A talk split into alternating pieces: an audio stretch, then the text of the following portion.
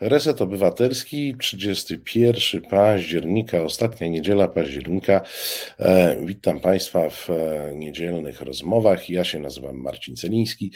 Pierwsza część programu, proszę Państwa, jest e, znowu używamy magii telewizji, jest nagrywana, powstaje kilka godzin wcześniej, no ale to się wiąże z, z kalendarzami, jak również z, z weekendem szczególnym, jaki, jaki mamy e, dzisiaj. E, jutro 1 listopada, święto zmarłych.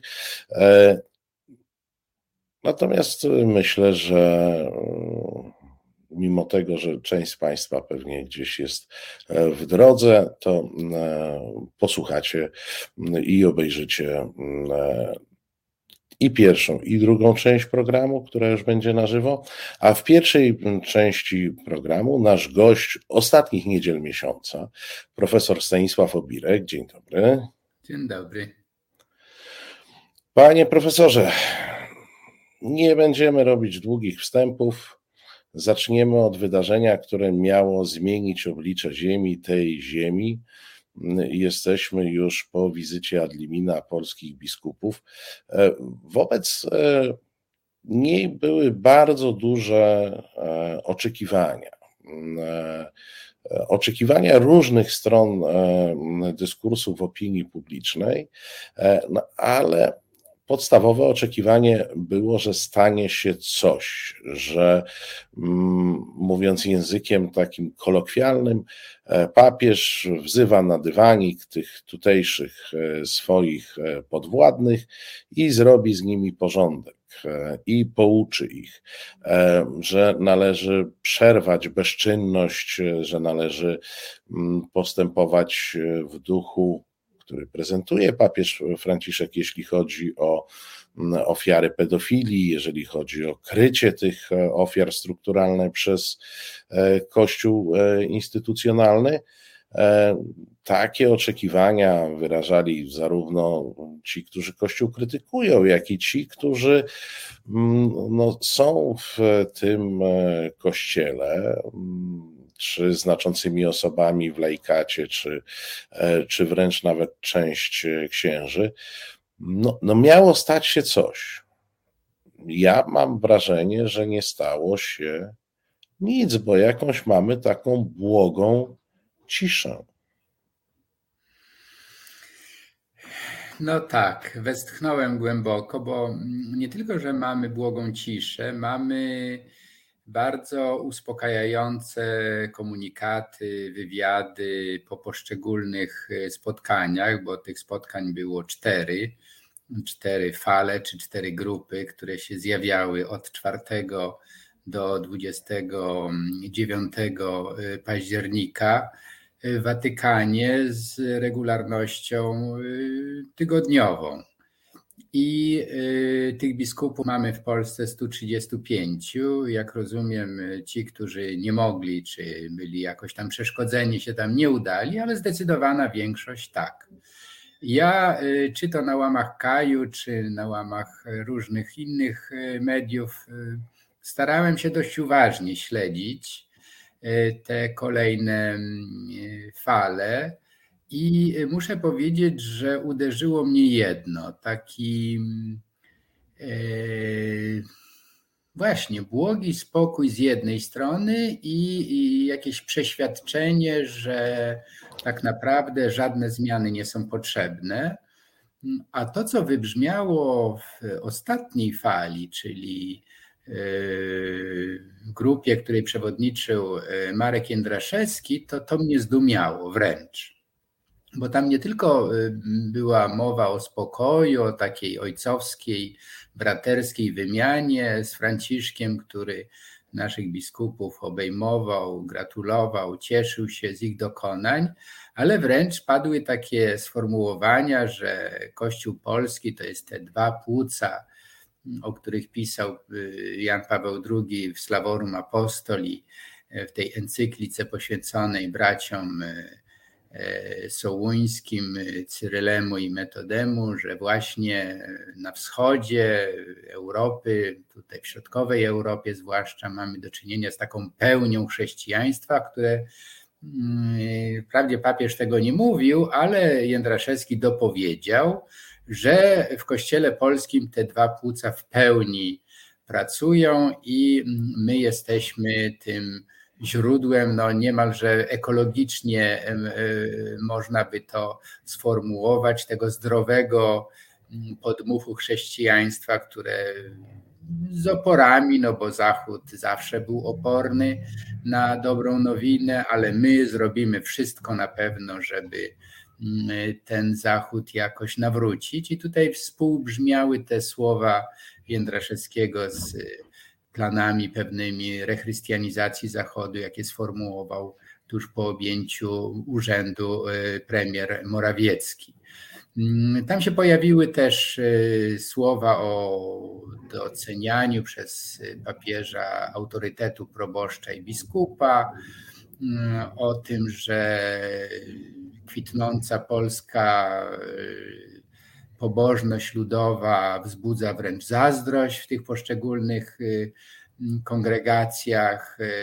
No więc sielankowy obraz, nic tylko tak trzymać i no muszę powiedzieć, że jestem człowiekiem już y, z pewnym doświadczeniem, jeśli chodzi o obserwację życia Kościoła w Polsce, Watykanie i na świecie. No, takiego obrotu sprawy się nie spodziewałem jednak. Panie profesorze, ale to co się stało? Czy to jest tak, że e, na polski kościół po prostu nie ma mocnych, nie masz cwaniaka nadbiskupa? E, czy polscy biskupi pojechali z jakąś misją ewangelizacyjną i po prostu papieża Franciszka wzięli i nawrócili. E, bo no, nie wierzę e, w to, E, żeby obecny papież nie miał świadomości tego, jak wygląda Kościół w Polsce, no, no, żeby nie miał świadomości kontrastu, jaki jest pomiędzy Kościołem polskim a Kościołem, a kościołami innych krajów europejskich, choćby w zakresie takiej elementarnej uczciwości, bo tu już nie mówimy o jakichś wielkich kwestiach wiary, tylko mówimy na przykład o uczciwości e, wobec ofiar przestępców w sutannach i e, o współodpowiedzialności związanej e, z takie systemowe krycie tych, tych przestępców. No, no, chyba też nie jest tak, że kuria rzymska nie ma pojęcia o tym, że w Polsce narasta proces związany e, no, z, i z dostrzeganiem, i z piętnowaniem e, tych zjawisk. No, jako zewnętrzny obserwator dochodzę do wniosku, że papież powiedział: No to dobrze, no, czyńcie coście czynili, bo generalnie jest fajnie. Ja to oczywiście bardzo upraszczam i spłycam, no ale na to wychodzi. No, no nie ma problemu. No, wygląda na to, że biskupi pojechali do Rzymu, zostali poklepani po ramieniu. E, wszyscy są zadowoleni. Gdzieś tam e, w księgach odnotowano, że procedura została e, wykonana. A z perspektywy polskiej tego typu postawa papieża wzmacnia e, obrońców pedofilii. Ja tu mówię o jednym przykładzie, bo można by było oczywiście przejść na mm, dalsze kwestie finansowe i, i tego e, tej, tej takiej idealnej harmonii z władzą, to, to, to też pewnie byłyby problemy z doktryną kościelną, gdyby ją przystawiać do tego, co, mm, co Kościół Polski robi. Ale mówię o tym naj, najważniejszym. No, oni tak naprawdę dostali wzmocnienie e, swojej pozycji e, i mogą wszystkim krajowym krytykom, czy takim jak pan, panie profesorze, czy takim jak Tomasz Terlikowski, który przecież cały czas deklaruje bardzo, e, bardzo taki szczególny związek z Kościołem, powiedzieć, no i co się czepiacie? No, papież Franciszek mówi, że my jesteśmy fajni. No ja bym tutaj dodał jeszcze coś, co oprócz tego mm, ostatniego wystąpienia y, Jędraszewskiego y, mnie zdumiało, może nawet jeszcze bardziej. To jest wywiad, takiego udzielił w połowie tej wizyty y, na półmetku arcybiskup Gondecki. Otóż Stanisław Gondecki powiedział w rozmowie z Kajem, referując swoje spotkanie z kardynałem, prefektem kongregacji do spraw biskupów, mm, więc to jest ta kongregacja, która, no 11 jednak hierarchów symbolicznie czy łagodnie, no ale jednak ukarała w Polsce, co stanowi no jakieś 10% y, y, prawie y, całości tych, tego Związku Biskupów Polskich, no to jest pokaźny i wiemy skądinąd, że kilku czeka w kolejce z dość pokaźnym kątem obciążającym ich zachowania, których y, pan redaktor wspomniał, czyli krycie pedofilów, przenoszenie ich z parafii na parafię. Tutaj myślę o, o biskupie szczecińsko-kamieńskim Dziędze, o mm, biskupie katowickim Skworcu, który, za którym się ciągną sprawy jeszcze z diecezji tarnowskiej, gdzie wcześniej właśnie przenosił pedofilów y, nie tylko z parafii na parafię, ale wręcz z kraju do kraju. Mm, którzy y, oczywiście ten swój proceder pedofilski kontynuowali. Y, no jeszcze ciągle jest przecież nie zamknięta do końca sprawa biskupa Szkodonia z pomocniczego Jędraszewskiego.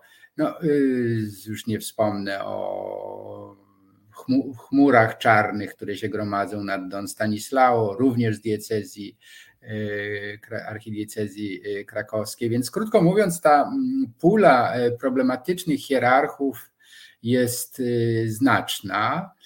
I w tym kontekście właśnie to, co powiedział Gondecki w rozmowie z tym ULED, bodajże się nazywa ten kardynał, że wprowadził taką korektę, że tym biskupom się stała krzywda, że oni zostali skazani na śmierć cywilną, a przecież ich przestępstwa w porównaniu z samymi e, pedofilami, którzy owszem odsiedzą swoje tam kilka lat i z carte blanche wychodzą z więzienia i dalej mogą e, pracować. Natomiast biedni biskupi, mimo że ich, ich wina jest znacznie mniejsza, no są przez te wraże liberalne media skazywani na śmierć cywilną. I Gondecki z y, godną podziwu szczerością mówi o re, re, reakcji kurialisty, który się ogromnie zdziwił, że w kontekście zwłaszcza tej, którą już omawialiśmy wielokrotnie zresztą w naszych rozmowach, takiej, takiego dokumentu Manu Proprio Vos Estis Lux Mundi, która dokładnie mówi, co należy robić z biskupami e, kryjącymi pedofilów i, i w świetle tejże e, deklaracji papieskiej właśnie są skazywani biskupi, pozbawiani wręcz urzędów, czy e, wyrzucani ze stanu kapłańskiego, jak Makarik i inni. No, w tym kontekście Gondecki broni e, czci biskupów e, kryjących pedofilów. Więc mm, tak sobie myślę, czy, czy to, co Pan powiedział, że mamy do czynienia z takim wybielaniem polskich biskupów, a raczej przyznawaniem im, im racji w, je, w, ich tej, tej defensywie takiej absolutnie totalnej wobec krytyków, czy to zewnątrz kościelnych jak moja, czy, czy paru innych jeszcze, którzy nie szczędzimy Kościołowi e, jednak e, rzetelnej krytyki, myślę, czy wewnątrzkościelnej, jak właśnie wspomniany Terlikowski, czy Krzyżak, bo przecież tych publicystów katolickich krytycznie odnoszących się do mm, zachowań biskupów jest sporo. Są też księża, którzy dość regularnie monitują y, zachowania biskupie, jak y, ksiądz Tadeusz mm, Isakowicz-Zaleski, jak ksiądz profesor Kobyliński, ksiądz Śnieżyński, no wielu jest y, księży, którzy y, no, wyrażają się dość y, krytycznie o postępkach biskupich. E, teraz pozwolę sobie na takie insajderskie trochę teoretyzowanie. Insajderskie w tym sensie, że no jednak wiele lat spędziłem dość blisko Watykanu i przyglądałem się, jak to funkcjonuje. Wiem, że to jest zgrana karta z tymi młynami kościelnymi, które, które mielą wolno, ale mielą. Myślę, że z tych nie do końca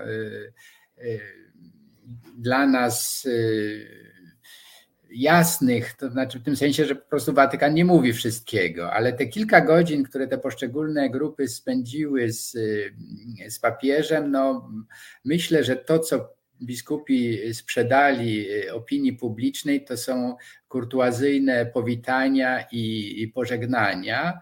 Natomiast środek był poświęcony właśnie tym sprawom, które Franciszkowi leżą na sercu. Nie wyobrażam sobie, żeby było inaczej. A więc konieczność y, rozrachunku, rozliczenia pedofilów i tych, którzy ich kryją, y, absolutny brak empatii ze strony hierarchików wobec tego, co się dzieje na granicy polsko-ukraińskiej, y, zblatowanie z władzą. Polsko-białoruskiej.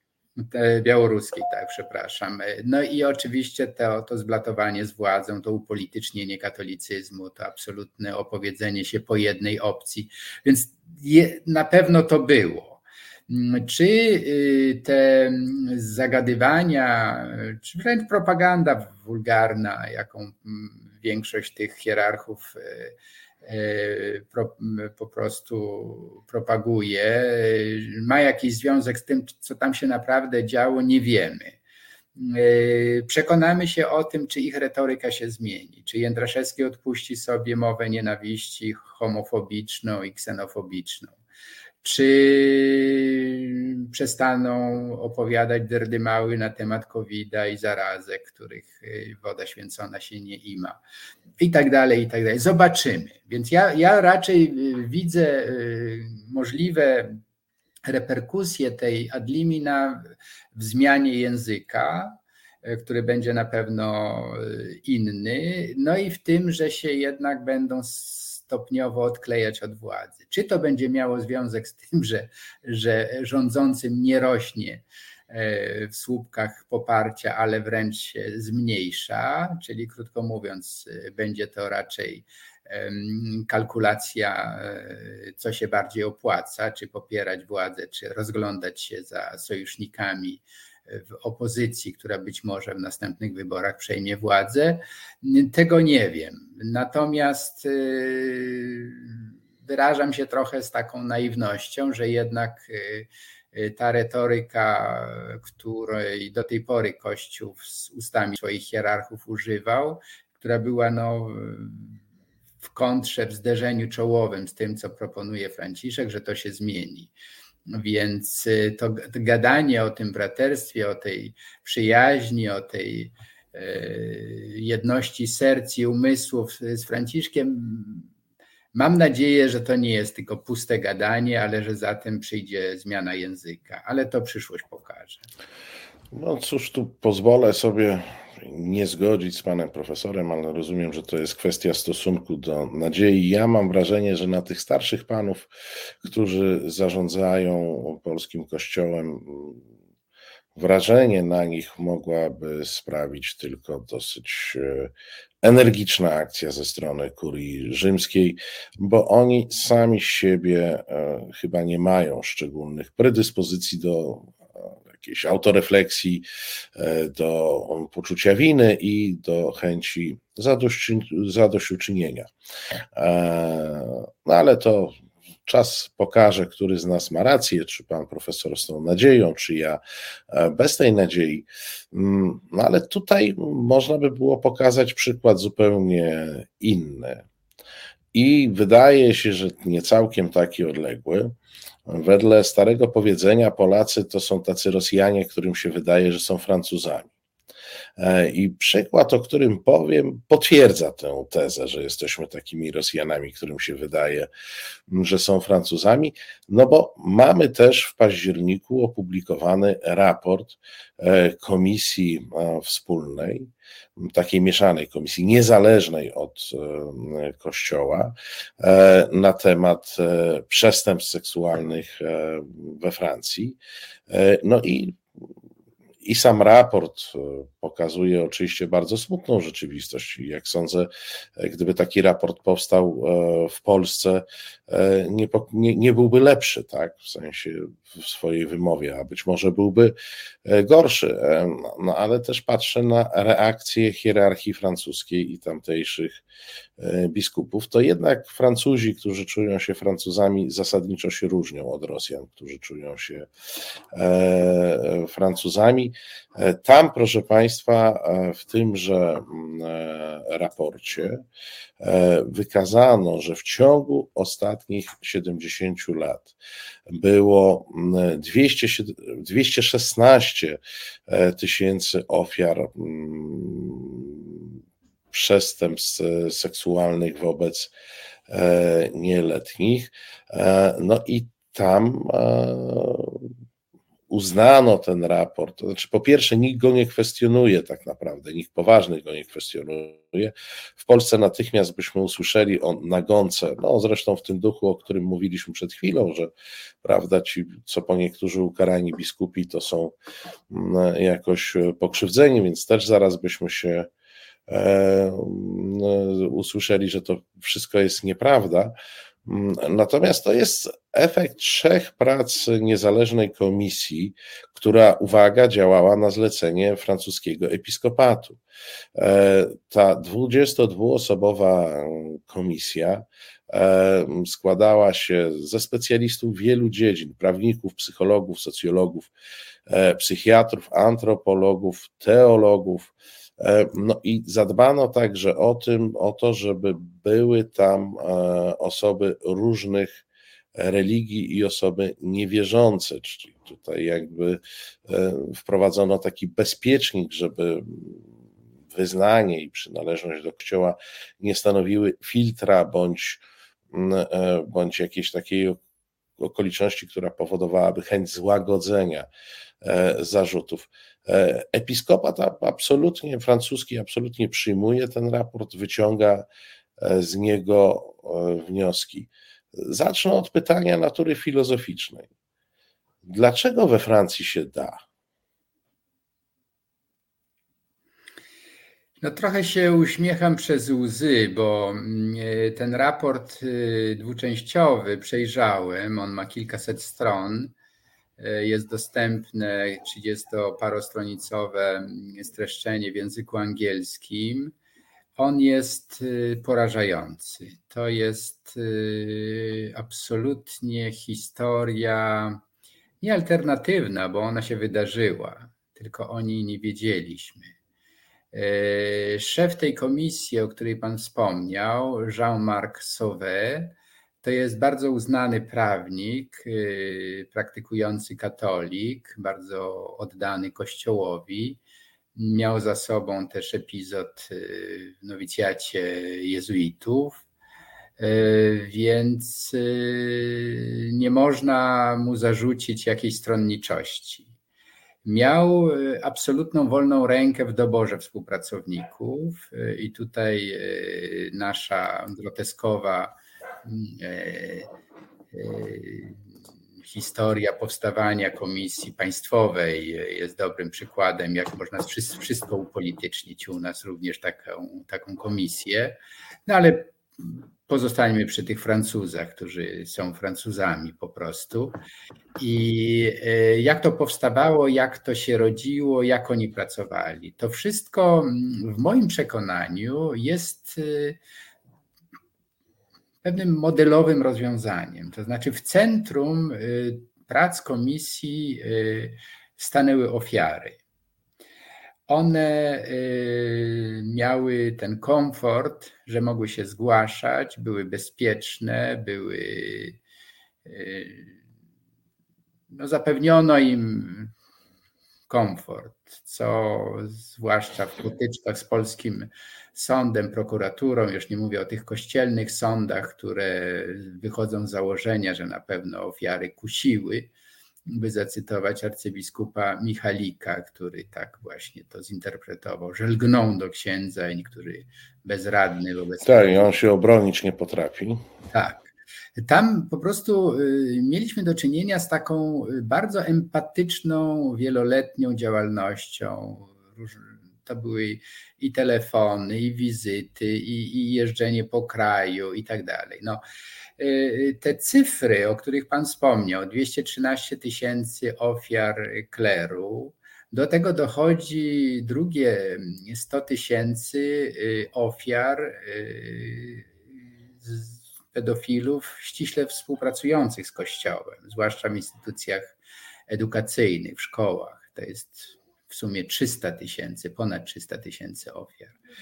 No i teraz y, rzeczywiście reakcje były i w samym kościele francuskim, i na świecie samego Franciszka. To było przerażenie, takie zdumienie, jak Franciszek zacytował któryś z psalmów, mówiąc, że Tobie, Panie, chwała, a nam wstyd.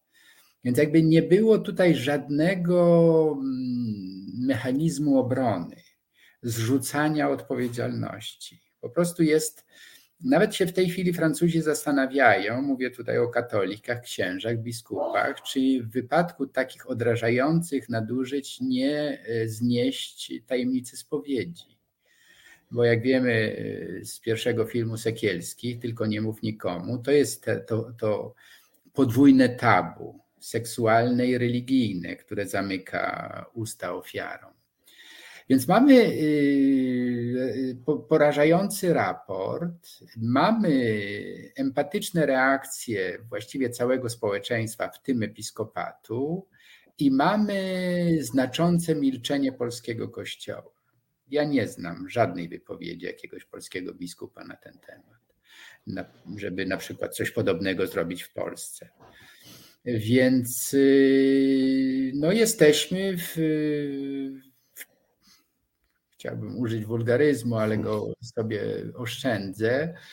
Jesteśmy w sytuacji y, społeczeństwa, które y, nie dojrzało do rozliczenia z ciemną stroną Kościoła. Społeczeństwa, które w swojej zdecydowanej większości chroni pedofilów, bo to nie są tylko biskupi. E, przypomnijmy, że to są e, ostracyzmy, z jakimi się spotykają ofiary, to są ostracyzmy, z jakimi się spotykają ich rodzice, którzy się zdobędą w ogóle na to, żeby, żeby zgłosić takie rzeczy. To jest e, zadziwiająca powolność działań organów państwowych, prokuratury które ciągle znajdują. Ostatnio mieliśmy przypadek księdza pedofila Arkadiusza H., bohatera y, drugiego filmu Sekielskich. Więc y, no jest problem duży. Jest duży problem niedojrzałości y, społeczeństwa, braku tej świadomości, że społeczeństwo obywatelskie ma siłę sprawczą. No i mamy biskupów, którzy robią wszystko, żeby w tej niedojrzałości to społeczeństwo utrzymać. Przecież to, co powiedział Jędraszewski o tej pobożności ludowej, mm, przypomnijmy, że jest to profesor filozofii, który y, wypowiada y, wotum nieufności wobec pogłębionej wiary, wobec, y, no jest przedstawicielem antyintelektualizmu, tak? No więc y, w tym sensie może to pana redaktora ucieszy. Ja, podzielam pańską, pański sceptycyzm czy pesymizm, że coś się w Polsce stanie. No jedyna nadzieja jest rzeczywiście w tym, o czym pan, też pan wspomniał, w tej galopującej sekularyzacji. Mm, też chyba o tym kiedyś wspominaliśmy, że, że wedle Pew Research Center, polska młodzież jest absolutnym liderem, jeśli idzie o sekularyzację. E, rezygnacja z groteski, jaką jest e, lekcja religii, czyli takiej właśnie nachalnej indoktrynacji katolickiej. E, no, mamy to, co nazywamy presją zewnętrzną to, co zmieniło radykalnie katolicyzm, bardzo podobny w sensie socjologicznym e, irlandzki, że te same procesy e, zajdą w Polsce, z tym, że w Irlandii od 20 lat przynajmniej, od kiedy były dwie panie, prezydent Mary Robinson i jej następczyni Mary McLeese, że one były, będąc katolika, katoliczkami, no, promotorkami tej, tej, tej emancypacyjnej emancypacyjnego procesu uwalniania się Kościoła od, od, od, od tego od tej czapy kościelnej. Tak? I to miało kolejne bardzo wyraźne etapy, jak na przykład odmowa na, nawiązania konkordatu z Watykanem, jak e, e, radykalne przeciwstawienie się wtedy kardynałowi Sodano, który proponował tam różne jakieś rozwiązania, które by kryły po prostu. Ale to cały czas, panie profesorze, rozmawiamy o jakichś bajkach o krainach odległych, bo jak pan mówi, że e, w klasie politycznej może znaleźć się ktoś, kto odmówiłby podpisania konkordatu, albo na przykład przyszłoby mu do głowy, żeby ten obecny zerwać bądź zmusić Watykan do renegocjacji e, w kilku najbardziej uciążliwych punktach, to muszę panu powiedzieć, że tak patrzę po tej polskiej klasie politycznej, patrzę, patrzę i nic nie widzę. Proszę Państwa, zrobimy chwilę muzycznego oddechu, ale nie uciekajcie, za chwilę wracamy. Reset Obywatelski działa dzięki Twojemu wsparciu. Znajdź nas na zrzutka.pl. Reset Obywatelski, 31 października. Wróciliśmy. Naszym gościem nadal jest profesor Stanisław Obirek. E, rozmawialiśmy przed piosenką o wizycie Adlimina polskich biskupów. Rozmawialiśmy o jakże zupełnie odmiennej postawie episkopatu francuskiego, który um, otrzymał um, zalecenia wynikające z obszernego raportu na temat przestępstw seksualnych w kościele um, i deklaruje, że będzie te zalecenia wykonywał, podejmuje pierwsze e, działania. Wspomniał Pan przed przerwą także o postawie klasy politycznej w niektórych krajach, jak na przykład w Irlandii, e, o, o prezydent Mary Robinson, która przecież zresztą jest e, i była zdeklarowaną katoliczką, a e, doszła do wniosku, że mm, pewne patologie trzeba przecinać, tylko te wszystkie wątki mm, prowadzą nas, e, mnie przynajmniej, naprowadzają na jeden wniosek, że nie można tak naprawdę albo naiwnym jest liczenie na to, że hierarchia jest e, w stanie e, przyjąć zasady moralne, które sama głosi, czasami, e, że nic się nie dzieje bez e, naprawdę potężnej presji społecznej, presji mm, nie tylko tych, którzy mm, są poza Kościołem, ale chyba przede wszystkim tych, którzy są w Kościele, mm, że tę presję buduje także przeniesienie E, tych problemów do świadomości masowej za pośrednictwem popkultury. E, I tutaj w Irlandii mieliśmy mm, jakże no, w sumie w swojej wymowie e, tragiczny przykład Sinead O'Connor, która w szczycie swojej popularności na przełomie lat 80. i 90. to były w ogóle złote, platynowe płyty, mm, to były koncerty dla dziesiątek tysięcy ludzi na całym świecie, zdecydowała się na, w 92 roku, zdecydowała się na e, gest, no właśnie, gest e, publicznego przy wielomilionowej, e, w programie, który miał wielomilionową pulę, liczbę widzów, na podarcie zdjęcia papieża Jana Pawła II E, to panie profesorze, rozmawialiśmy, pan już przeczytał, ja jeszcze nie, e, autobiografię Sinead O'Connor. E, czemu ona to zrobiła? Czemu ona to zrobiła? Może nie do końca miała świadomość konsekwencji, ale mogła się spodziewać, że to będzie no, poważny problem jej kariery.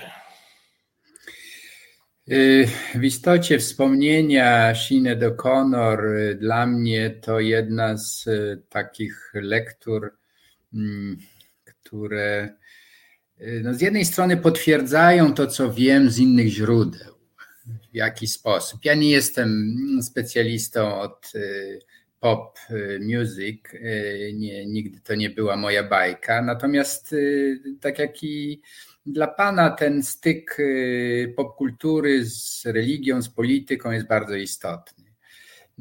I oczywiście wiedziałem o tym, słyszałem o tym geście e, Sinead O'Connor, kiedy ona to zrobiła w 1992 roku.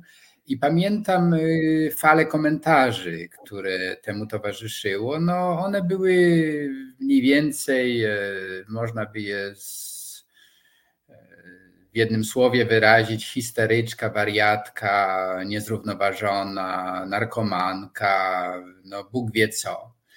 Mm, dlatego do tej książki sięgnąłem z prawdziwym zainteresowaniem i muszę powiedzieć, że te kilka, kilkaset stron to nie jest tylko jeszcze jedna historia o Irlandii najnowszej. E, Sinead O'Connor urodziła się w 1966 roku. Więc to jest tak od końca lat 70. Y, weszła tak no, dość przebojem na areny świata dosłownie, zdobywając właśnie i królując na, na pierwszych miejscach, na różnych listach przeboju. No i to się stało w tym właśnie programie w, w Nowym Jorku, w Saturday live, e, Night, Saturday Night Live, chyba tak się ten program nazywał, który no, zapowiadał no, kolejną, kolejny sukces. I ona to opisuje z różnych stron. Jak to się stało, że ona w ogóle do tego oczywiście nikogo nie uprzedziła. To zdjęcie jest bardzo ważne, że to było zdjęcie przechowywane przez jej matkę. Jej matka zginęła w wypadku yy, i ona jedyną pamiątkę, jaką od matki wzięła, to właśnie zdjęcie Jana Pawła II. No jej stosunek z matką przemocową był bardzo, uciekła z domu jako, jako nastolatka. Yy, no i ona kojarzyła jednak yy, swoją relację do, do kościoła przez no, pobożną matkę, która była matką przemocową, biła ją, no, no straszne rzeczy. I potem, y, właśnie w, w, latach 70., 80., zwłaszcza w Irlandii, powoli, jak ona mówi, gdzieś tam na ostatnich stronach gazet, ale pojawiały się kolejne dramatyczne doniesienia nie tylko o pedofilii, ale przede wszystkim o braku reakcji i policji, i biskupów nic się nie działo. Znaczy te, te ofiary, potem dorosłe osoby, które zostawały ze swoją traumą same, e, no nie miały znikąd pomocy. I w 79 roku, kiedy papież Jan Paweł II był w Irlandii, i ona tam cytuje, jak on całuje ziemię irlandzką, to co robił wcześniej, i mówi właśnie do, do, do irlandzkiej młodzieży: Ja was kocham. I dla niej to był taki dysonans poznawczy, by to określić tak delikatnie. I ona w sobie nosiła ten gniew. Miała za sobą też epizod dość długi, 18 miesięcy pobytu w, cieszących się już dzisiaj ponurą sławą tych tak zwanych domów dla Magdalenek, czyli dla kobiet właśnie trudnych, w ciąży, które rodziły dzieci, często te dzieci umierały. Znamy już dzisiaj te anonimowe cmentarze, cmentarzyska tych noworodków, które były tam anonimowo chowane w mogiłach zbiorowych, albo po prostu zabierane te dzieci były i e, sprzedawane, no mówiąc brutalnie, albo bogatym Amerykanom, albo, albo no, w różne strony. Yy, no i plus właśnie ten proceder yy, tuszowania pedofilii. No i ona, yy, nosąc, niosąc w sobie ten gniew, uznała, że to jest taki no niemalże prorocki gest, który zwrócił uwagę na straszliwą tajemnicę Kościoła Irlandzkiego. I ona mówi, expressis verbis, że to był wynik, ten gest, paktu, ona chyba tak to nazywa, albo porozumienia, czy umowy z Bogiem. Którą było... zawarła wcześniej niż kontrakty płytowe. Tak, dokładnie właśnie tak powiedziała.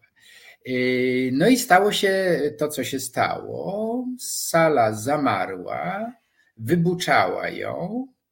No i ona, no dobrze, ale zrobiła to, co chciała zrobić, była przekonana, że tak Bóg chciał i, i, i tak, tak jest dobrze. Tym samym czasie, w innym miejscu, w Madison Square, miała już zaplanowane udział w takim beneficie czy w takim koncercie mającym uczcić Boda Dylana, który dla niej był takim Bogiem, o którym często mówiła w swoich wywiadach, jak, jak wielki wpływ na nią wywarł. Krótko mówiąc, to było bardzo prestiżowe.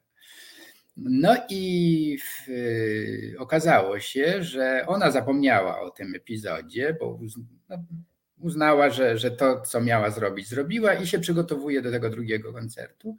I tam sytuacja się powtarza, to znaczy jest wybuczana. I ona y, jakoś tam w końcu zaśpiewała, ale schodzi ze sceny, na drugi dzień idzie do menadżera Boba Dylana, z samym Bobem Dylanem wymienia jakieś tam spojrzenia znaczące, że on w ogóle jej nie rozumie, ona liczyła, że on ją poprze w tym. No i rozmawia z menadżerem i mówi mu o tym, co przed chwilą powiedziałem.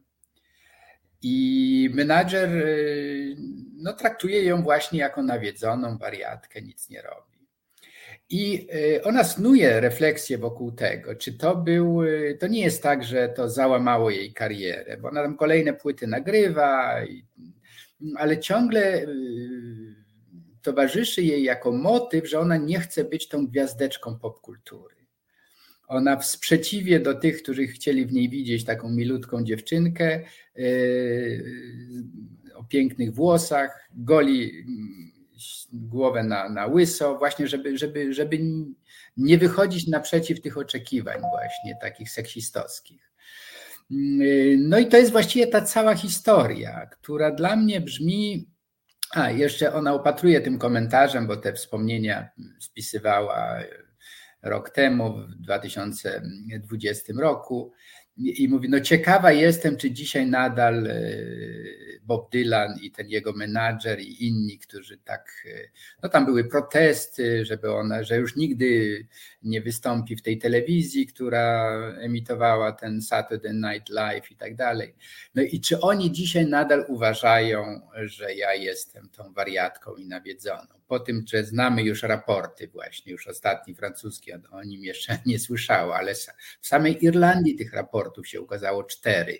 Jest duża książka właśnie poświęcona analizie tych raportów i w ogóle kontekstowi, jak to powoli ta Irlandia się zmieniała. I tytuł tej książki brzmi znacząco: Betrayal by Silence zdradzeni przez milczenie. Czyli to jest ten pasywny opór całego społeczeństwa, żeby, żeby mówić o tym, mm, o tym y, sekrecie, który był i jest noszony w dziesiątkach tysięcy y, ofiar y, pedofilii księżowskiej. No więc tak to jest. Czy ta mm, opowieść przebije się również w Polsce? Bardzo bym sobie tego życzył, żeby te ten dramatyczny, prorocki, jak mówię, gest y, Sinead O'Connor, żeby dla tych, którzy nie mają siły, nie mają y, odwagi, żeby o tym mówić, a są na przykład ofiarami sami, żeby, żeby się zdobyli na ten, na ten na to minimum nie tylko odwagi, ale też i uczciwości, bo to jest to, o czym Pan wspomniał, że, że tak naprawdę żadne episkopaty nie podjęły wysiłku zmiany. Y, mówimy o, o, francuskim, że jest inny, no ale przecież to się dzieje w, społeczeństwie sekularyzowanym, w społeczeństwie, które od dawna jest przyzwyczajone do tego, że księża nie, nie są mm, grupą uprzywilejowaną, rachunek e, z ich działalności duszpasterskiej jest wystawiany od razu. Po prostu, jeżeli ktoś się zachowuje nie tak, jak, jak e, ludzie oczekują, to po prostu ma pusty kościół. Więc trzeba zabiegać o ludzi, trzeba wychodzić do nich. No już nie mówię o tym, że wymiar sprawiedliwości przestępców karze. To nie tylko we Francji, w Belgii, w Holandii, w Niemczech, gdziekolwiek byśmy nie zobaczyli w Europie Zachodniej, tam e, nie ma współpracy między e, prokuraturą i, i kościoła, kościołami e, czy, czy kuriami biskupimi, jak Mamy w Polsce przykład na przykład Opola czy innych, gdzie. Opola, gdzie Poznania. Tak, no, albo biskup mówi po prostu, że nie wyda dokumentów, tak? Mimo że. A prokurator mówi, to ja przepraszam, że zawracałem głowę. Tak. I to jest, i to jest właśnie ten, jakby to powiedzieć, no, no, no, możemy się w tym przyjrzeć jak w takim krzywym zwierciadle, że sprawiliśmy sobie Polskę po 1989 roku, która jest równie wroga y, obywatelowi jak ta sprzed 1989 roku. I to, co w narracji takiej obowiązującej, zwłaszcza w y, to, co pro, proponuje IPN i no i rząd obecny, ta polityka historyczna, w której właśnie Kościół jest przedstawiany jako jeden z głównych e, e, motorów uwalniających nas od e, komunizmu, no okazuje się, że jest to narracja bardzo luźna, związana z rzeczywistością. No jak, jak, to pięknie Pan określił, taki eufemizm. No tak, to jest po prostu, no, nie, nie, nie, nie, nie to mówią nam fakty, nie to mówi nam doświadczenie życiowe. No obaj należymy do pokolenia, które pamięta i PRL, i przejście, i to w jakim, w jakim bagnie znaleźliśmy się dzisiaj. I naprawdę znikąd pomocy. To znaczy jest e, ten episkopat, który się utwierdził w swoim e, nierobieniu niczego, a wręcz e, tolerowaniu najbardziej odrażających e, nadużyć, bo to nie tylko przecież chodzi o pedofilię, ale jakieś szwindle majątkowe z, z gruntami. No po prostu no, no mamy do czynienia z państwem w państwie, na którego nie ma mocnego, bo, bo ciągle się pojawia. Ale panie profesorze, czy to przypadkiem nie jest tak, że po prostu jest nam z tym dobrze? E, bo jak e, obserwujemy te inne przypadki, jak rozmawiamy sobie tutaj w ramach tych naszych stałych program, e, spotkań o różnych przypadkach, amerykańskim, irlandzkim, francuskim, to tam wszystko się brało e, z norm moralnych, które dominowały w społeczeństwie i z niezgody obywatelskiej na to, żeby ktokolwiek ponad tymi normami moralnymi, e, etycznymi się stawiał. E, to, to samo zresztą w Ameryce Południowej, kiedyś rozmawialiśmy o tych kościołach bliskich Franciszkowi. W Polsce, no, użyję takiego porównania, e, no, ani nam nie przeszkadza, że PiS nas okrada na potęgę, ani nam nie przeszkadza, że Kościół wykorzystuje seksualnie nasze dzieci. I zupełnie nam nie przeszkadza, że złodzieje mm, nie ponoszą kary za złodziejstwo, a pedofile nie ponoszą kary e, za e, czyny, czyny wobec nieletnich. To chyba z jakiegoś naszego ducha płynie, że no, no może nawet nie popieramy tego, ale jest nam na tyle to obojętne, e, że proszę spojrzeć, no po, po także tych momentach, w których mieliśmy, nawet rozmawialiśmy o tym, obaj mieliśmy nadzieję na jakieś przełomy. E, film Sekielskich, e, film Claire. Ja bardzo dużą wagę przywiązuję jako obserwator życia e, do tego, żeby pewne tematy pojawiły się w popkulturze. No świetnie, Sekielscy miliony obejrzeń, e, Smarzowskiego Claire e, miliony obejrzeń, jakieś rekordy kasowe, no a żyjemy tak, jak żyliśmy. 5 lat temu, 10 lat temu w sferze być może dyskusji, debaty jest trochę lepiej, ale to nadal nie, jest, nie są wątki, które dominowały dyskurs publiczny, tylko to są pewne jednak marginalne e, e, rozmowy, e, a w sferze praktyki mamy to, co mieliśmy, czyli na inną parafię ale w ogóle nie krzywdźmy tych księży.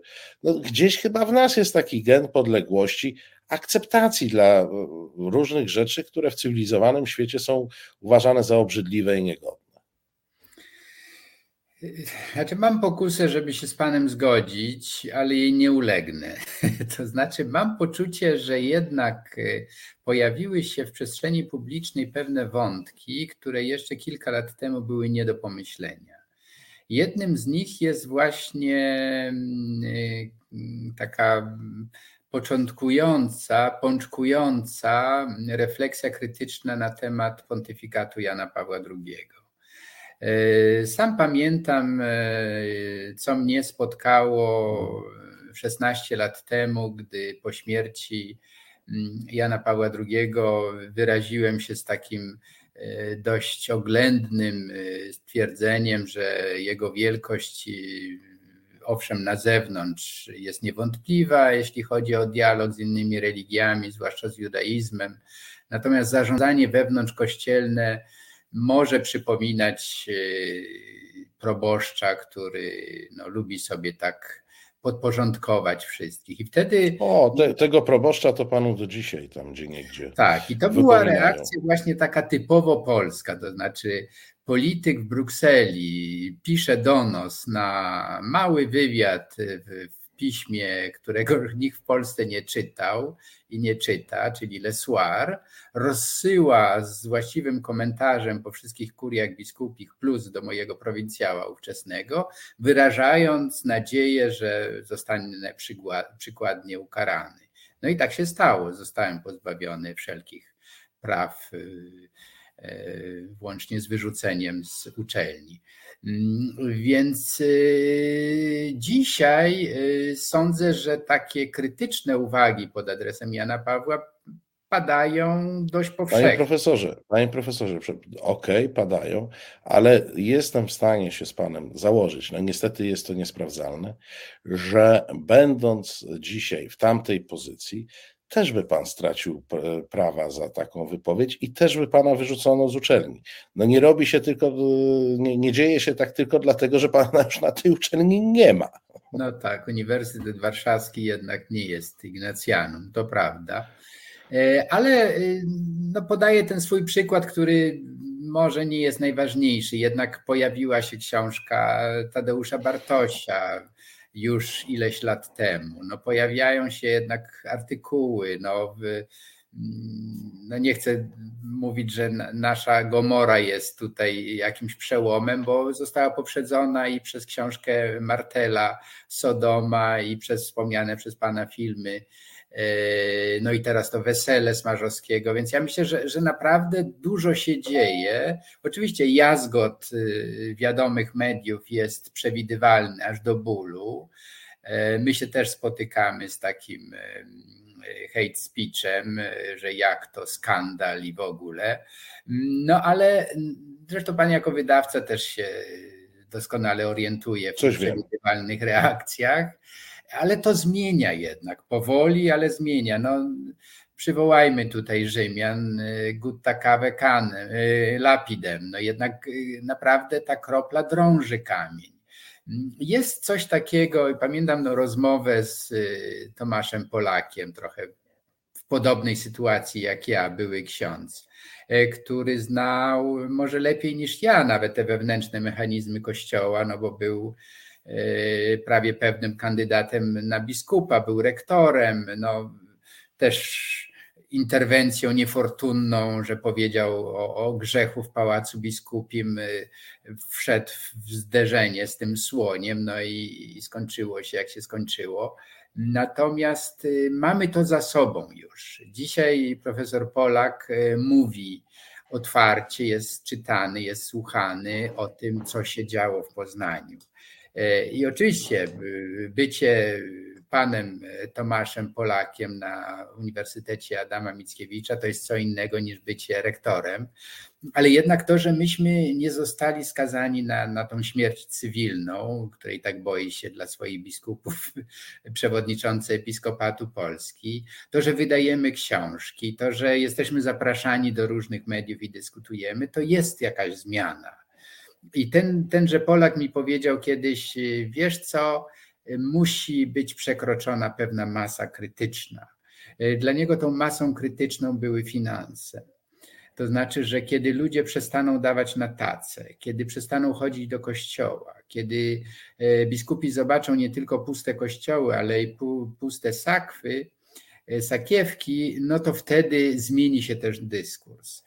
I różnie to bywa, ale ja mam wrażenie, że Oczywiście tutaj mamy stały dopływ gotówki z hojnego rządu, który nie pozwoli Kościołowi umrzeć, bo jak wiadomo, Kościół jest najważniejszy i dla Kaczyńskiego, i dla, dla wielu innych. Natomiast myślę, że tutaj y, wiem, że to jest takie trochę utopijne y, gdybanie, ale tutaj widzę pewną szansę, że, że Kościół zostanie poddany takim, takiej samej kuracji odchudzającej jak kościoły na Zachodzie, jak kościoły w Stanach. No w Stanach niektóre diecezje po prostu deklarowały mm, bankructwo, bo sumy, jakie wypłacały ofiarom, były, szły w setki milionów dolarów. U nas dzięki szczególnej protekcji y, prokuratora generalnego y, tych milionów na razie Kościół wypłacać nie musi.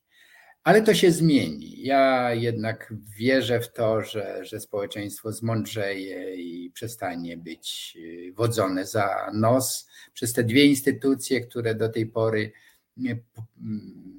przynajmniej teoretycznie pomagały ludziom, a w tej chwili wyraźnie stały się instytucjami opresyjnymi. Myślę o aparacie państwowym kierowanym przez PiS i przez e, i Kościół kierowany przez tych urzędników, którzy właśnie z takim dobrym samopoczuciem wrócili z Rzymu. Nieustająco podziwiam e, Pana za ten optymizm, ale na pewno z treści tej rozmowy wynika jedno, że zgadzamy się co do tego, że to zależy od nie od hierarchów, tylko od tych, którzy dają na tą tacę, bądź nie, którzy przychodzą do kościoła, bądź nie, czyli tylko mm, duża zmiana e, społeczna, duża zmiana w, w postawach tych obywateli, którzy czują się członkami kościoła, może e, Kościół Polski zmienić. Panie profesorze, bardzo dziękuję za dzisiejszą dyskusję. E. Życzę miłej reszty dnia i do zobaczenia za miesiąc. Do zobaczenia, dziękuję bardzo. Reset Obywatelski. Medium, które tworzysz razem z nami. Komentuj, pisz i wspieraj. No i to była pieśń na zamówienie Doroty, z tego co e, pod, podpatrzyłem. E, jak widzicie Państwo, e, marzenia się, marzenia się spełniają. Dobry wieczór raz jeszcze, druga godzina audycji. Marcin Celiński, kłaniam się Państwu nisko.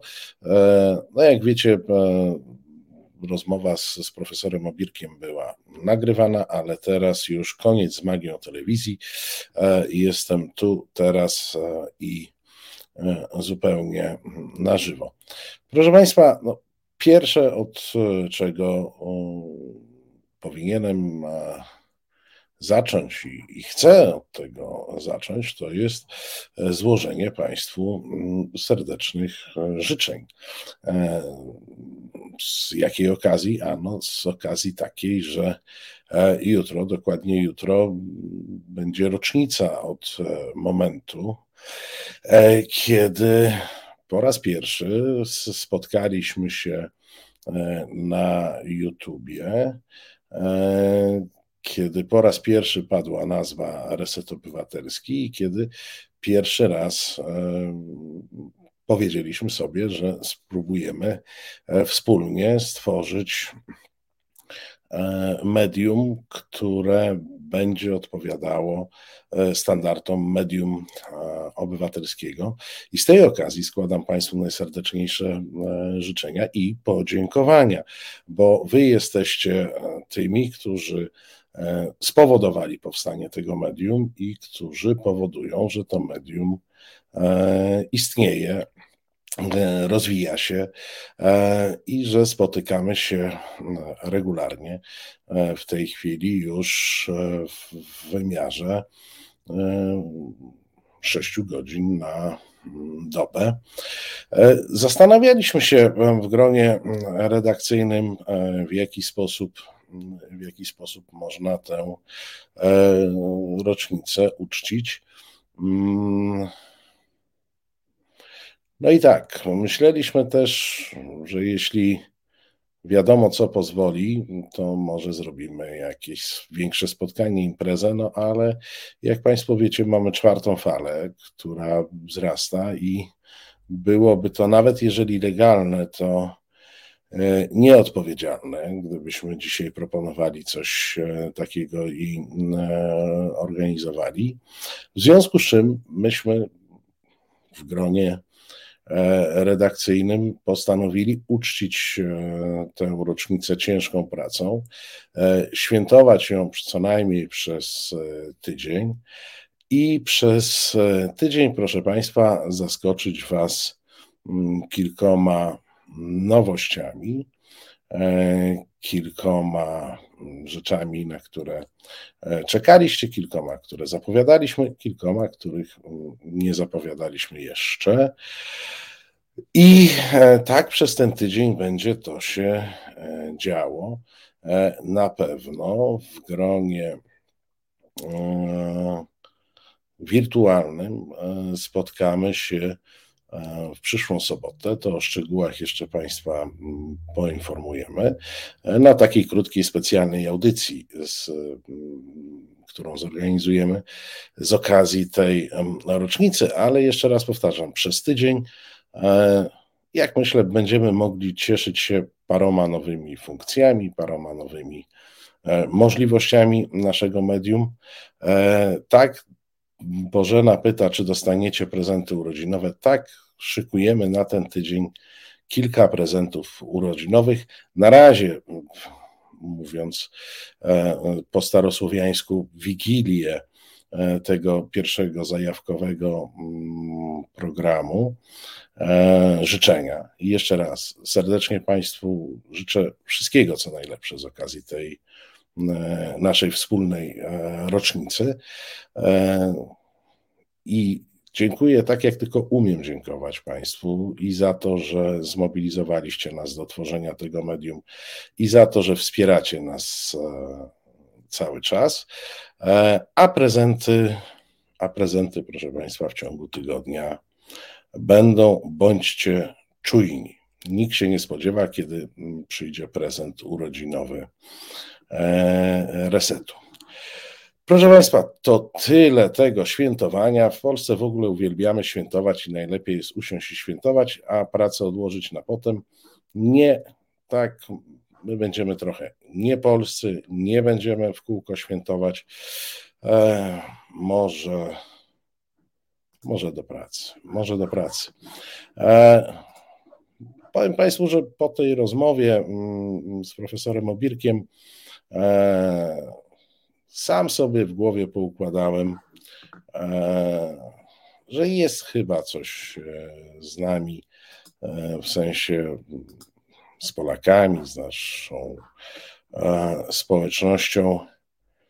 Nie tak, bo tak sobie rozmawiamy o tym, że gdzieś tam w świecie mm, pewne patologie daje się ograniczyć, pewne przestępstwa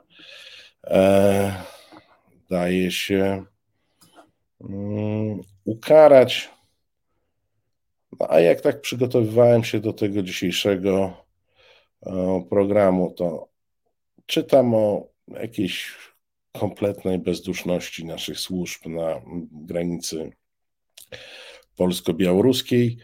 E, widzę tą mm, przepychankę, w której służby białoruskie i służby reprezentujące nasz kraj e, w zasadzie są na równi, na, na, równym poziomie bezwzględności, na równym poziomie bezduszności, e, a aparaty propagandowe, Łukaszenkowski i ten warszawski, także od siebie się nie różnią.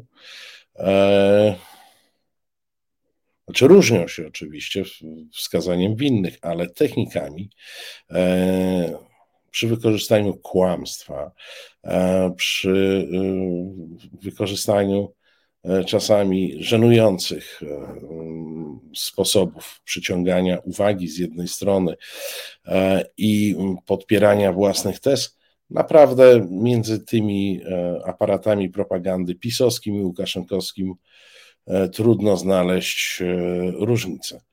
E, być może Państwo słyszeli, 30 października, czyli wczoraj, wiadomości TVP wyemitowały materiał Nielegalna imigracja paraliżuje Europę.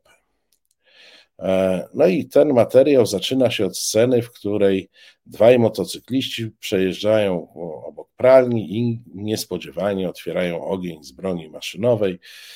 Oczywiście straszne, straszne widoki. No i komentarz lektora to nagranie z jednego ze szwedzkich miast. Napastnicy podjeżdżają na motocyklach i strzelają z broni maszynowej, po czym spokojnie odjeżdżają. Podobne sytuacje w wielu miejscach w Europie to już niemal codzienność. Ten materiał, proszę Państwa, e, podpisało dwóch panów. E, to są panowie e, z nazwiskami, które należy zapamiętać. Jakub Krzyżak i Piotr Glinicki przygotowali taki materiał.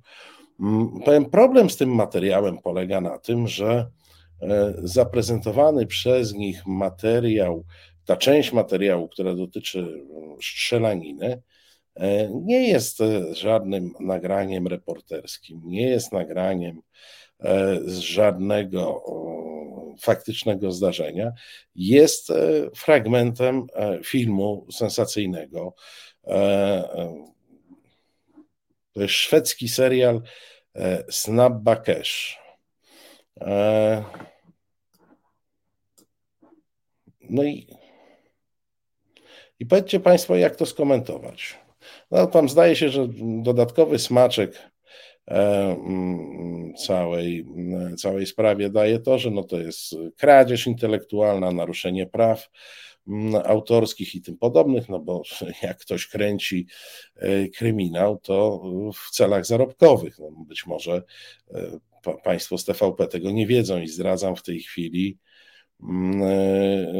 jakąś straszną tajemnicę, no ale po prostu nie można sobie wziąć kawałka czyjejś pracy i pokazać jako swój reportaż, no ale jest to koszmarne kłamstwo. No, biorę kawałek kryminału i mówię, że to zdarzyło się e, naprawdę i że zdarzyło, i że, i że e, jest to standardowe zachowanie uchodźców w Europie Zachodniej. Jeżdżą na motocyklach, e, strzelają do pralni. Swoją drogą, że żadnego komentarza nie było, dlaczego akurat do pralni, a nie do jakiegoś innego E, obiektu. E, proszę Państwa, wiecie, co jest najgorsze? Bo nawet, nawet nie to, że ci pacjenci coś takiego mm, wstawili, że ci pacjenci zmontowali taki materiał. E, najgorsze to jest to, że teraz o tym wiemy, zaraz o tym żeśmy wiedzieli, bo to materiał z wczorajszych wiadomości. Mm, parę godzin po tych e, wiadomościach było wiadomo, że to jest po prostu ukradziony kawałek filmu kryminalnego. I cały ten komentarz i opis sytuacji to jest kłamstwo. I to nie mówmy sobie fake news czy coś w tym stylu, bo to są eufemizmy. To jest po prostu kłamstwo. Pan Krzyżak i pan Glinicki to są kłamcy, e, zatrudnieni w aparacie propagandy. Mm, najgorsze to jest to, że nic e, z tego nie będzie wynikało. To znaczy, pan Krzyżak i pan Glinicki pozostaną e, autorami różnych materiałów dla TVP i dla wiadomości. Wiadomości nie sądzę, żeby przeprosiły. Być może po cichu dogadają się z producentem tego filmu, żeby jakoś tam odszkodować naruszenia prawa w zakresie E, własności intelektualnej i to chyba wszystko, na co można liczyć. E, natomiast nikt nawet nie przeprosi, a nawet gdyby w którymś momencie e, byli zmuszeni do przeprosin, to sami Państwo wiecie, że te przeprosiny będą wyemitowane o drugiej nad ranem przez 30 sekund na jakimś najmniej oglądanym kanale TVP, i, i, i tym podobne. E, I co? I możemy sobie tylko powtarzać, że w normalnym kraju to tacy e, ludzie po pierwsze wylecieliby z hukiem z roboty, po drugie telewizja by się kajała przez tydzień i przepraszała, e, a w ogóle tego typu ludzie nie znaleźliby nigdzie pracy, na pewno w mediach. No ale żyjemy w Polsce, w której nie ma nic e, łatwiejszego niż przejść e, z TVP do Polsatu czy TVN-u. No bo wiecie, zapewne ktoś może powiedzieć, no ale przecież ci panowie robią zgrabne materiały, no bo tam technicznie do tego nie dało się e, przyczepić. A że im się e, Szwecja z Netflixem pomyliła, czy Netflix ze Szwecją, to już zupełnie e, inna sprawa. E, pani Bożena Breszko pisze, w normalnym kraju to żaden wydawca by tego nie wypuścił. Mam podejrzenie, że w kraju o nazwie Polska to wydawca im e, kazał coś takiego znaleźć. To było chłopaki, kurcze, znajdźcie jakąś fotogeniczną strzelaninę, nie? No to oni najpierw wzięli w samo południe. To wydawca mówi, nie, nie, słuchaj, to, to stary film, to widać, że to e, stary film. No to potem wzięli Siedmiu Wspaniałych, no, no potem e, e, wzięli e, pierwszą część Rambo. I on powiedział, nie, nie, znajdźcie coś nowszego, mniej znanego, no to doszli do wniosku, że jak wezmą szwedzki kryminał, to w Polsce nikt się nie zorientuje, bo jak wiadomo, kto by tam z nas wiedział, co się kręci za granicą. I tam jeszcze w, w tym kryminale pewnie mówią po zagranicznemu, no to przecież Polacy takich rzeczy nie znali. No, Lubomir pisze, mogli z Mad Maxa. No tam też są fajne strzelaniny, faktycznie. No to jest, e, to jest jakiś pomysł, tylko może e, nie mówmy za głośno, bo, bo jeszcze to obejrzymy, e, bo jeszcze któregoś dnia zobaczymy strzelaniny z Mad Maxa, zobaczymy strzelaniny o, zobaczymy fragment z Wiedźmina, E, dokładnie. W Wiedźminie wprawdzie nie strzelają, ale biją się czasami. Można by było pokazać, jak to tam uchodźcy się biją. E, TVP jak co dzień. O, tyle bym, tyle bym powiedział. E, proszę Państwa, czasami mówimy o tym, że Polska jest skłócona ze wszystkimi dookoła E, no i czasami tylko jeszcze żeśmy zapowiadali, no nie, z Ukrainą jeszcze e, nie całkiem. To chcę Państwu mm, powiedzieć, że e, sytuacja się zmienia i idzie w kierunku normalności. A mianowicie wiceszef MSZ Szymon Szynkowski stwierdził, mm, że Sytuacja Polaków na Ukrainie zmienia się na gorsze z powodu czynników obiektywnych i subiektywnych. E, skarżył się, że nauka języka polskiego w wielu regionach Ukrainy cieszy się większą popularnością niż języka angielskiego, a Ukraina nie zapewnia temu popularnemu językowi mm, e, e, możliwości nauczania. Wprawdzie pan Szynkowski mm, przyznaje, że pewnym obiektywnym czynnikiem jest sytuacja mm, ekonomiczna, która powoduje, że Ukraińcy polskiego pochodzenia chętnie e, korzystają z możliwości imigracji do Polski, ewentualnie później do e, Europy, ale mm, e, wiceszef MSZ stwierdza, że bardzo niekorzystna jest dla Polaków. Ustawa o języku, gloryfikowanie osób związanych z ludobójstwem na Polakach w latach 43-44. No i mm, bardzo ważne jest to, że Ukraina nie uregulowała mm, stosunków pomiędzy państwem ukraińskim a Kościołem rzymskokatolickim. E, no to jest potężne E, potężne, proszę Państwa, e, wykroczenie przeciwko e, Polakom, to, że Ukraina nie ma uregulowanych stosunków z Kościoła, z Kościołem rzymskokatolickim, no bo jak pan Szynkowski stwierdził, Polacy to katolicy, no i jak Ukraina nie ma uregulowanych stosunków z tym kościołem, to uderza e, w polskość. E, no, proszę Państwa, tu zaprotestował e, rzecznik ukraińskiego MSZ przeciwko takim twierdzeniom, przypominając, że Właśnie e, w tym momencie było spotkanie dyplomatów e, ukraińskich i polskich, którzy potwierdzali, że stosunki są dobre. No widać, nie ma tak e, dobrych, nie ma tak dobrych stosunków, których nie miałby ten rząd ochoty zepsuć. Zatem, proszę Państwa, no, z Czechami wiadomo, chcą nam Turów zabrać. Z Niemcami to nawet nie ma co gadać.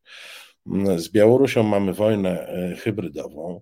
E, z Ukrainą będziemy teraz walczyć, żeby ta Ukraina w końcu uregulowała relacje z Kościołem e, rzymsko-katolickim. Ze Słowacją na pewno też coś wymyślimy. No, tej władzy dobrze układa się tylko i wyłącznie z Rosją, bo czy Państwo słyszeli, żebyśmy mieli jakiś konflikt e, z Rosją? Czy my zgłaszamy jakieś pretensje, wzywamy ich ambasadora, robimy jakieś dyplomatyczne wstręty e, tym Rosjanom? Nie. No jedyne państwo, które nam zupełnie nie przeszkadza, z państw, które z nami e, graniczą, to jest, popatrzcie, jaki E, przypadeczek e, Rosja. E, I wprawdzie oni tam czasami coś bąkają, że, że Rosja jest niedobra, ale tak pod noskiem bąkają, żeby nikt ich nie usłyszał na pewno za granicą. A jak przychodzi do Ukrainy, to proszę, pan Szynkowski już wyliczył wszystkie grzechy e, um, Ukraińców. E, no, stara, dobra szkoła tak zwana antybanderowska, czyli rusofile e, w PiSie. E, no, Maciek dodaje, że z Bałtykiem też kiepsko, jakieś e, algi i takie tam. Bałtyk też jest zdradliwy. Zresztą wszyscy, co są tam dookoła, to oni są jacyś tacy mm, zdradliwi zupełnie. A, Lubomir pisze, no i ze Szwecją. Nie, ze Szwecją nie jest tak dobrze. No, przed chwilą ukradliśmy im kawałek mm, kryminału. No. To będziemy mieć spór co najmniej o prawa autorskie. Poza tym Szwecja, słuchajcie, sami wiecie, to jest taka strefa szariatu. Tam już muzułmanie dawno rządzą. E, to, to w ogóle nawet nie ma o czym rozmawiać o, o tej, e, o tej Szwecji. No. Oni, oni są Szwedami. A do tego wszystkiego sami dobrze wiecie, jak oni paskudnie z najświętszą panienką w Częstochowie e, swego czasu e, postępowali. No i żeby nie cud, e, to jeszcze by krzywdę panience jasnogórskiej zrobili. Takich rzeczy Polak nie wybacza. My się obrażamy na Ukraińców za nieuregulowane relacje z Kościołem rzymskokatolickim, a a, a wy tu mówicie, żeby Szwedom odpuścić e, oblężenie Jasnej Góry. Nie, nie, nie. E, tak by. E, tak by nie było. Z, z, tymi Czechami i z tym Turowem, o którym Państwo piszą, to też ciekawa sprawa, bo nie wiem, czy wiecie, ale niezależnie od wizyty Adlimina polskich biskupów, to do papieża Franciszka wybrał się także pan burmistrz Turowa. E, pan burmistrz Turowa, który poprosił papieża Franciszka, e, żeby się pomodlił za kopalnię turowską i za szczęśliwe e, rozwiązanie mm, za, za szczęśliwe rozwiązanie tego konfliktu z Czechami. Pewnie jakieś szanse ma, no bo jak wiadomo, Czesi to po pierwsze ateiści, a po drugie protestanci. E, no więc papież katolik powinien poprzeć katolickiego e, burmistrza katolickiego Turowa, który chce wydobywać katolicki węgiel e, brunatny przeciwko tym protestanckim, ateistycznym Czechom, którzy czegoś tam chcą. Bart pyta, czy to poważnie z tym burmistrzem. Ja wiem, jak bardzo niepoważnie to brzmi, ale poważnie. Ale poważnie, no, gdzieś tam się załapał na audiencję papieską i przedłożył tę prośbę. Nie mam informacji, bo jeszcze nie znalazłem, jak do tej prośby no, ustosunkował się papież Franciszek, czy, czy będzie tam msza w intencji, czy nie. Bart przypomina, że protestanci mają dziś święto, tak, dziś jest święto e, reformacji. Oczywiście, jak każde święto oparte na pewnym micie, to znaczy podobno dzisiaj Marcin Luther przybił coś do jakichś drzwi. E, tam powiedzmy historycznie to ciężko udowadniać, bo te e, drzwi to one zdaje się z brązu były i do nich przybić cokolwiek byłoby ciężko. No, w każdym razie symbolicznie to jest ten dzień, kiedy ogłosił e, swoje tezy. Z, punktu widzenia naszego, ludzi niedotkniętych tak naprawdę e, jakąkolwiek e, reformą e, Kościoła, mówię tu o naszej strefie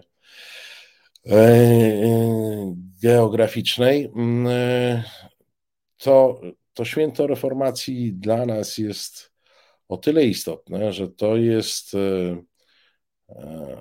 symboliczna data, kiedy zaczęły się wykształcać dwa odrębne zupełnie nurty mentalnościowe e, i ten pobudzany przez reformację w Europie Zachodniej e, prowadził do kolejnych rewolucji, to znaczy do rewolucji przemysłowej, potem do rewolucji oświeceniowej, a ci, którzy pozostali poza tym nurtem e, pobudzanym przez e, e, reformację, no to są, proszę Państwa, Polską, Rosją i takimi różnymi innymi krajami, które, jak wiadomo, od Europy Zachodniej trochę się różnią. Pytają Państwo, czy składałem e, życzenia Tomkowi Piątkowi? Oczywiście, że tak. I nawet zdradzę Państwu tajemnicę. Jutro w program możecie złożyć sami e, Tomkowi mm, mm, życzenia w jego programie. No, a jutro, z tego co no zdradzę tajemnicę, dobra, wiem to. E, jednym z gości Tomka Piątka jutra właśnie z okazji Dnia Reformacji e, będzie pastor jego kościoła, e, którego Państwo mogliście poznać i zobaczyć, bo to jest właśnie jeden z tych dwóch księży, którzy starali dostać się na granicę polsko-białoruską z pomocą dla uchodźców. Więc jutro będzie element e, reformowany w resecie obywatelskim w dochodzeniu prawdy e, Tomka Piątka. Proszę Państwa, dobrze, no to z okazji tego Dnia Reformacji teraz zagramy jakąś pieśń, ale nie uciekajcie Państwo, zaraz po pieśni wracamy. Znudzeni mainstreamowymi newsami? Czas na reset obywatelski zaangażowane dziennikarstwo. Wróciliśmy po bladym e, bluesie. E, Marcin Celiński, Reset Obywatelski. Niedziela. Kontynuujemy takie. Ja Państwu powiem, że nieco melancholijny nastrój wpadłem.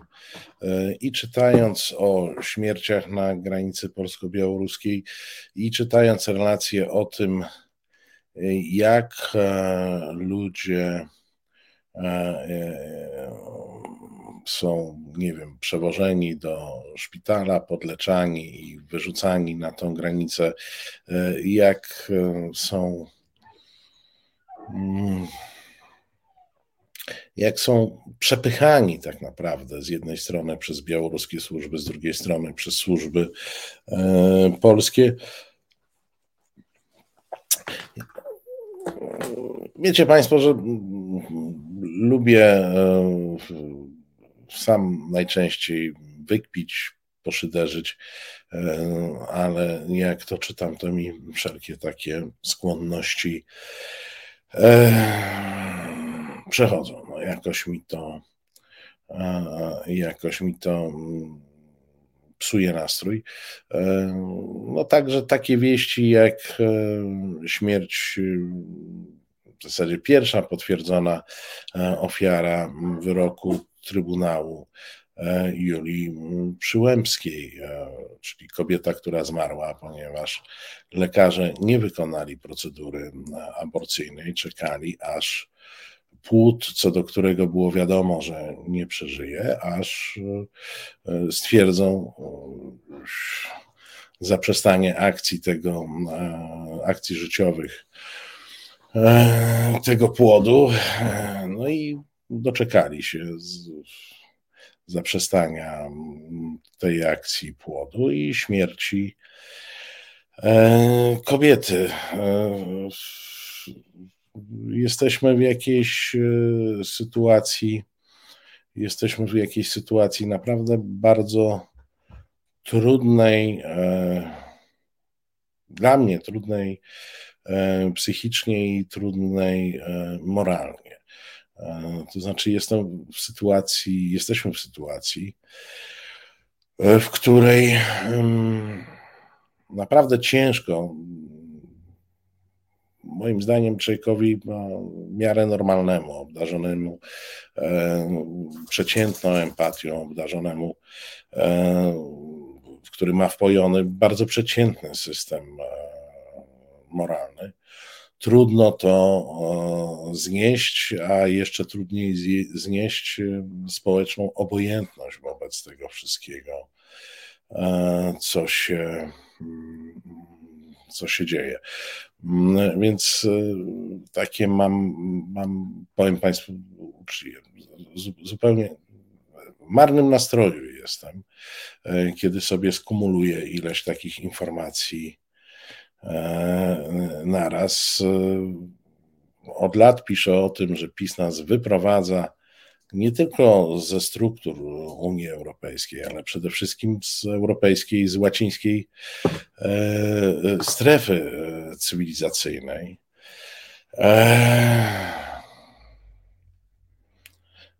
No, no i, i, w tej chwili mamy takie bardzo namacalne E, dowody i, i postawa służb e, i, e, i postawa całego państwa i nasza gremialna obojętność wobec rzeczy, które, jeszcze raz powiem, w jakimś normalnym, cywilizowanym kraju no, po prostu owocowałoby albo szybką zmianą rządu, albo rewoltą.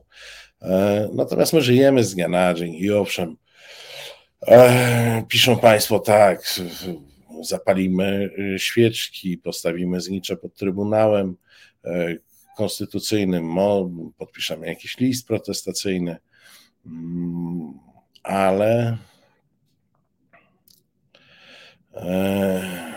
ale to to jest cały czas tak, że nie wiem, 2-3% z nas. Ja wiem, że do niewłaściwych ludzi mówię, bo, bo Państwa poniekąd poznałem przez ten rok i wiem, że jesteście w tych 2-3%, którzy reagują na to, których e, też to mm, e, boli. E, no ale to jest tylko 2-3%. Reszta, reszta z nas zajmuje się własnym życiem, uważa, że te problemy że te problemy ich e, nie dotyczą, przyjmują jakoś e, bezkrytycznie, przyjmują jakoś bezkrytycznie wszystko, co się wokół nas dzieje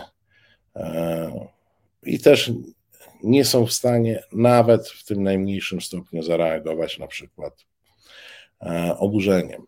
E, cały czas, proszę Państwa, mamy nadmiarowe zgony, a kiedy mówi się o ofiarach COVID-u e, i o tych zgonach nadmiarowych, które w dużej mierze wynikają z zaniechań tego rządu, na co mamy twarde dowody w postaci maili Dworczyka które absolutnie obnażają, w jaki sposób, w jakich kierunkach szło myślenie mm, premiera i jego otoczenia, jeśli chodzi o jeśli chodzi o kwestie covidowe.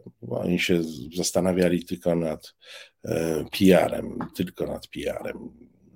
Zobaczcie, w tych rozmowach nie ma nawet słowa o tym, że są jacyś e, ludzie, którzy e, chcieliby przeżyć i którym należałoby pomóc, że jest jakaś służba zdrowia, którą należałoby e, wesprzeć, lepiej zorganizować. Żyjemy dalej. Żyjemy dalej. Ktoś mówi, uczcijmy pamięć tych wszystkich, którzy są ofiarami COVID-u, jest wyśmiewany. Jest wyśmiewany jako histeryk, jako jakiś taki. E, nie, wi nie wiadomo, nawet no, no, po prostu pusty śmiech drugiej strony ludzi pozbawionych uczuć, pozbawionych zasad moralnych, to mm, dobija. To dobija. E, nie chcę zarazić Państwa zupełnie tym moim nastrojem, ale musiałem się podzielić, bo tak się po prostu dzisiaj fatalnie, e, fatalnie e, czuję z tym wszystkim, co, co czytam. No spróbujmy jakoś zmienić, odwrócić ten temat. Mm, proszę Państwa, Państwo mówią, pytają o otwarcie studia i tym podobne rzeczy. E, wiecie Państwo, no, do, do, studia jeszcze chwila, bo na razie pierwszy etap e, finiszujemy. E, co, co Państwo zresztą wiecie, no już ta, ta część budowlana została wykonana. Biedzimy się w tej chwili z sieciami, ale już mamy przyłącza więc to jest dobre. I bardzo poważnie żeśmy myśleli o tym, żeby z okazji rocznicy zrobić jakieś spotkanie, choćby w lokalu, ale jeszcze raz powiem, no, cały czas śledziliśmy e, wieści covidowe, no i w tej chwili byłoby to nieodpowiedzialne z naszej strony, gdybyśmy robili jakieś większe zgromadzenia jeszcze w lokalu.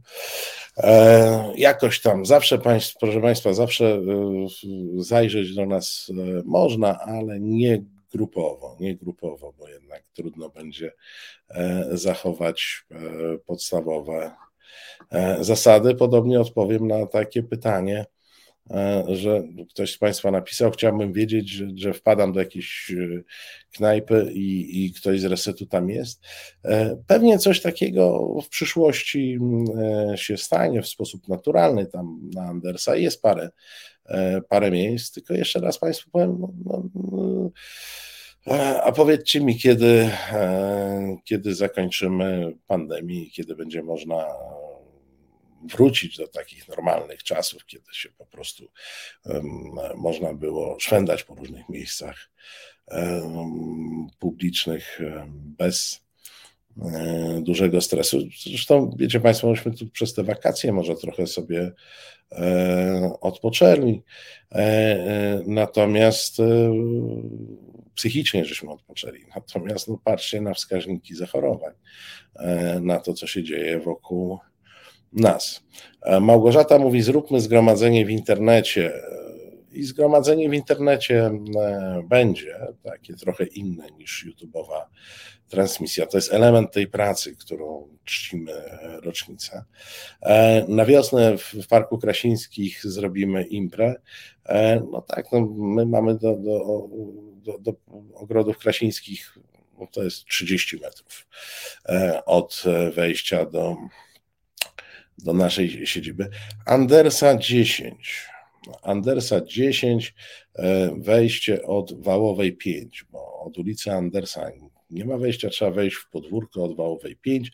Jak ktoś z Państwa wie, gdzie, e, ambasad, gdzie jest ambasada chińska, to trzeba pójść za ambasadę chińską, iść wzdłuż płotu, zobaczyć Wałową 5, wejść w podwórko i tam zaraz jest e, Andersa, mm, Andersa 10. E, Sinsul mówi, jak zaczniemy promować paszporty covidowe. No, Andersa, nie Andersena. Anders to taki generał, Andersen to był taki odbajek Duńczyk. Mm, czy to jest daleko od hali Mirowskiej? 10-15 minut spaceru, no, w zależności od tego, kto jakim e, krokiem e, idzie. E, więc tam, proszę Państwa, tam jesteśmy codziennie i, i, i codziennie pracujemy. Jak Państwo widzą, emisje jeszcze domowe. Natomiast już w tym tygodniu realizacja będzie z Andersa mm, z jednego miejsca, a z czasem i studio. Z czasem i studio, no zobaczymy jeszcze, jak ten COVID nam będzie pozwalał e, bezpiecznie, e, bezpiecznie pracować. E, proszę Państwa, no dobrze, zbliżamy się do końca. Zbliżamy się do końca, ale E, ja Państwa chcę zaprosić i zachęcić e, do tego, żebyście zajrzeli do programu, w którym ja się znowu e, pojawię, programu, który prowadzimy z Radkiem Grucą do Bez Wyjścia, bo to jest pierwszy program e, w mediach różnych, e, który skupia się na polexicie, e, skup daje serwis informacji polexitowych, omawia tematy związane z tymi wszystkimi z tymi wszystkimi wydarzeniami wokół polexitu, a także mm, z Radkiem proponujemy i wybieramy e, polexitowca tygodnia, co tydzień. Takiego wybieramy. Czy Państwo e, wiecie, kogo myśmy e, wspólnie, przy Państwa sugestiach zresztą, wybrali na polexitowca ubiegłego tygodnia? No, daję chwilę na, na to. Czy Państwo wiecie, kto był polexitowcem tygodnia, ubiegłego tygodnia w resecie obywatelskim? Sprawdzam, kto, kto oglądał. Mm, będziemy rozbudowywać ten e, serwis, bo uważam, że e, dokumentowanie, no, ten wyświechtany już zupełnie, e, wyświechtany już zupełnie, ale aktualny, że spisane będą czyny i rozmowy, tak z Radkiem Grucą będziemy co czwartek spisywać e, czyny i rozmowy. E, no dobrze, e, Asiator nam w tej chwili wyświetli zwycięzcę ostatniego tygodnia. Tak, dokładnie Państwo, ci, którzy pisali Piotruś Duda, to 100 punktów, ci, co pisali Duda, to jednak 99 punktów, bo Dudów jest trochę. Polexitowcem ubiegłego tygodnia został Piotr Duda ten, e, który stwierdził, że e, zawiesił CUE, więc e, nie ma problemu z wykonywaniem jego wyroków. Proszę Państwa, jak Państwo, jak państwo wiecie, mamy siedem nowych pasm w ramówce. Dzisiaj zaraz wspomnę E, odłożona nieco premiera nowego programu na kłopoty Kolińska, e, do którego bardzo Państwa, do obejrzenia, którego bardzo Państwa e, zachęcam, bo to będzie program interwencyjny, program, jakiego jakiego bardzo chcieliśmy w resecie obywatelskim, traktujący o bardzo bieżących mm, w bardzo bieżących e, sprawach. Dzisiaj będzie program poświęcony lichwie, e, czyli zjawisku, które może dotyczyć nas e, wszystkich. Pani Małgobile pisze, ramówka nie jest aktualna na stronie. Pani Małga, a ja pani podpowiem, dobra, zdradzę trochę tajemnicę. Jeden jeden z naszych prezentów na tę, tę rocznicę. Strona nie jest aktualna. Ona za chwilę będzie zupełnie zupełnie inna. Ona już jest zupełnie inna, tylko jeszcze Państwo tego nie, nie widzicie, ale w tym tygodniu już to e, e, zobaczycie. E, co jeszcze rocznicowo? Faktycznie, bo ja tego nie powiedziałem. Bardzo Państwu dziękuję za to nieustające wsparcie także finansowe. I tutaj oczywiście cały czas ukłony czapką po polsku przed Bożeną Breczką, która tu z Państwa wydusza ostatnie e, grosiki na rzutce urodzinowej e, i po mm, i no i tutaj, no tak, jeszcze Hoshi, który tę rzutkę e, utworzył i monitoruje. Bardzo Wam dziękuję. E, bardzo Wam dziękuję e, za to wsparcie. Bardzo Wam dziękuję za to e, wsparcie, którego udzielacie w sposób stały, comiesięczny na konto, na Patronajcie, na PayPalu, na zrzutce z kolei tej na działalność. To pozwala, mm, to pozwala mm, funkcjonować, budować, e, rozwijać się e, i e, rozszerzyć i rozszerzyć możliwości. Paweł pisze z okazji urodzin książki z zapleców redaktora będą do rozdania słuchaczom. Powiem Państwu tak, marynarkę, koszulę, ok. Z książkami nie, nie, nie bardzo umiem się e, rozstawać, co oczywiście jest pewnym e, problemem e, bytowo-lokalowym czasami, ale nie, nie umiem z książkami się rozstawać, nawet jeżeli nawet jeżeli nie mam pewności, czy do nich jeszcze kiedyś sięgnę.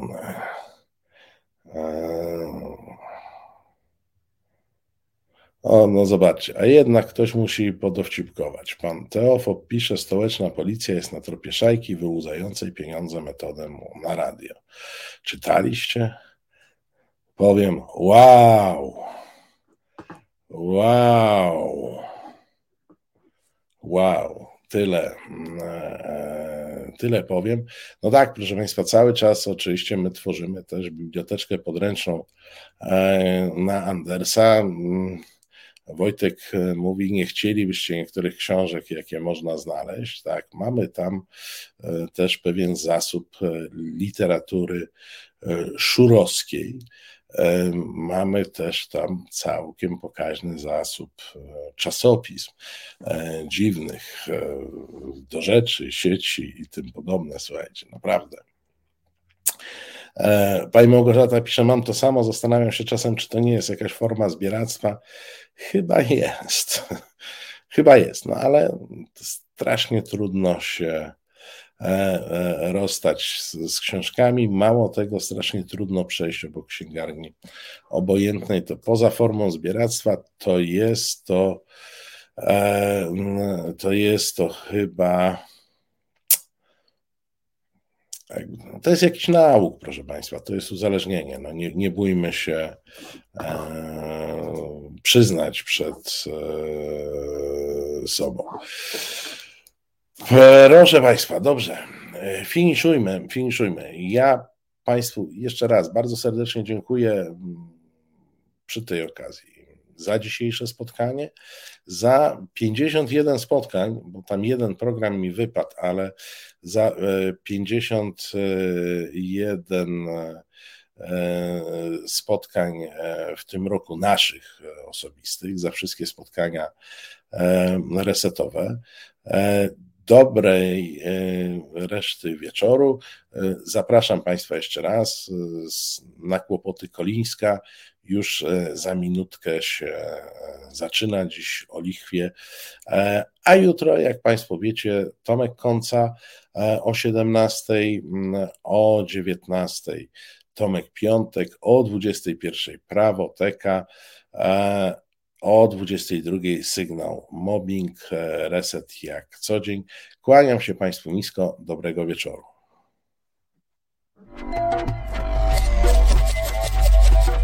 Reset Obywatelski.